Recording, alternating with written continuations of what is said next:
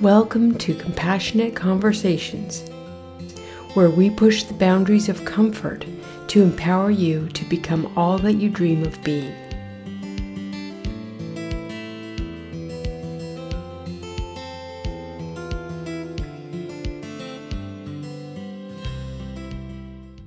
In my therapy practice, one of the most common issues I hear people talk about is addiction in all its various forms, guises, and mutations.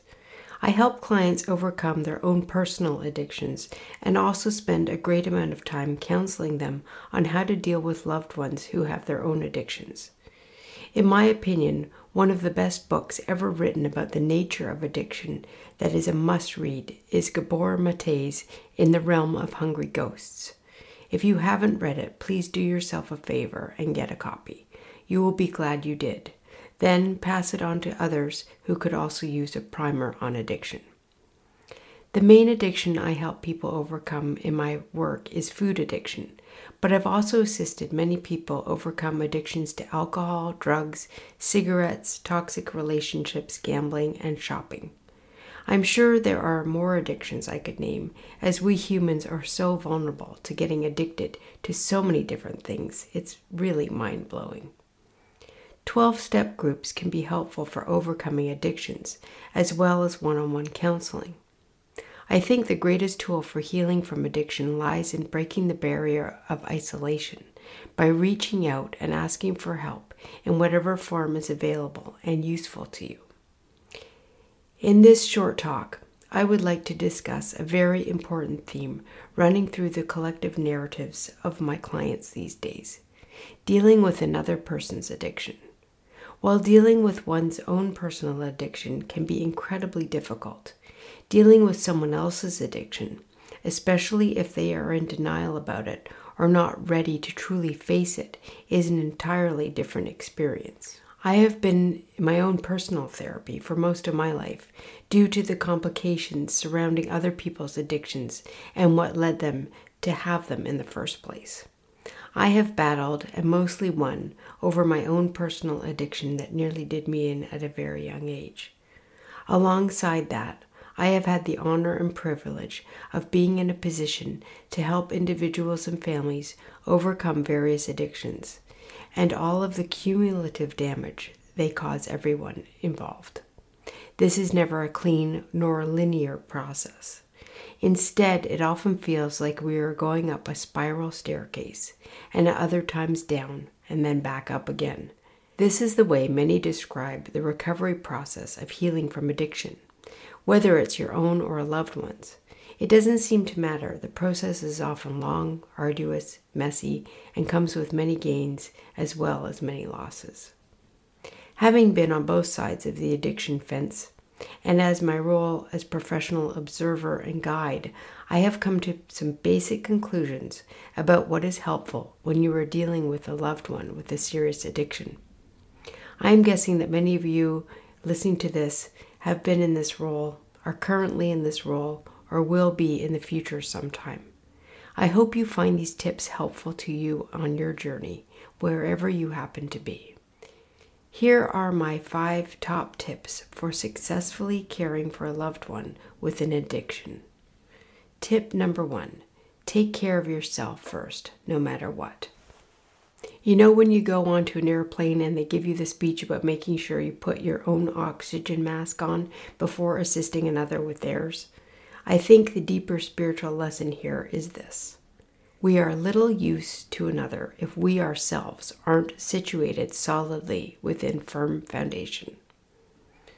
In my eyes, people in the throes of addiction are really bad at self care. In fact, overcoming addiction inevitably involves learning to be kind to ourselves and taking care of all parts of ourselves body, mind, and spirit.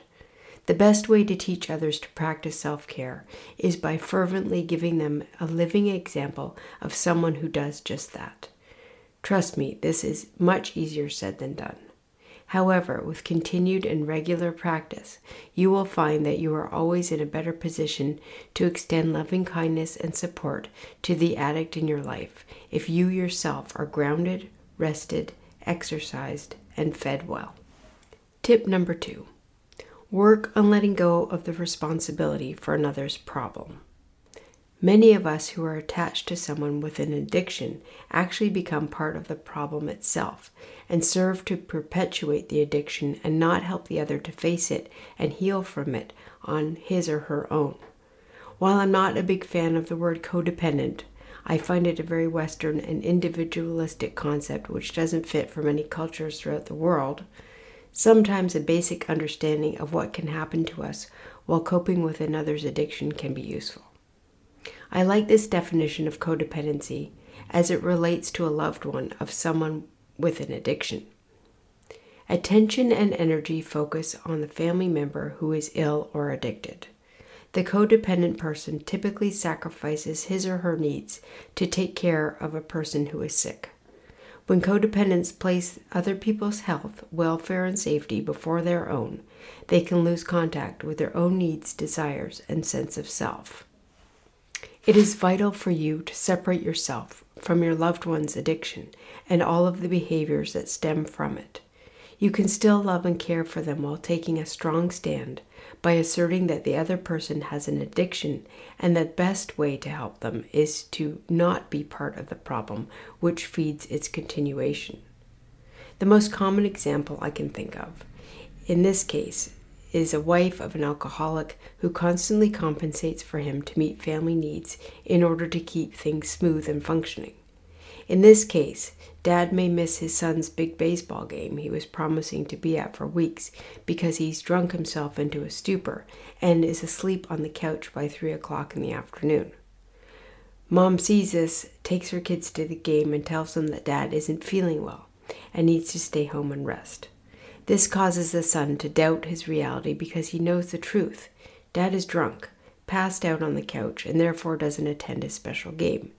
He ends up disappointed and confused because he sees one reality but is told an alternate story about why dad can't come to his game. In a recovery situation, the wife in this family would be angry that her husband is drunk and passed out on the couch and has let their son down. She would be honest with her kids about dad's problem and confront her husband and demand that he get help so that this doesn't end up happening again in the future. Tip number three get support and ask for help. I believe that what feeds and sustains addictions in individuals and families are mainly due to one factor isolation. Dysfunctional families do not acknowledge that problems exist. They don't talk about them or confront them. As a result, family members learn to repress emotions and disregard their own needs. They become survivors. They develop behaviors that help them deny, ignore, or avoid difficult emotions. They detach themselves. They don't talk. They don't touch. They don't confront. They don't feel. They don't trust. The identity and emotional development of the members of a dysfunctional family are often inhibited. I believe that the phenomenon of isolation in these instances comes from a preceding factor, denial. In such cases, almost or everyone in the family are in denial about the addiction. The addict, him or herself, and other family members. That is why I love the metaphor of the pink elephant in the room, i.e., the addiction, that no one in the family speaks about. I believe that first we must have the courage to point out the pink elephant acknowledge its existence and the problem it's creating for everyone, thus breaking the individual and collective denial, and then take steps to break the isolation and reach out for help. Tip number four set healthy boundaries. Addictive family systems thrive on a lack of clear personal boundaries. I have found over the years that setting firm boundaries with loved ones is not being cruel or heartless.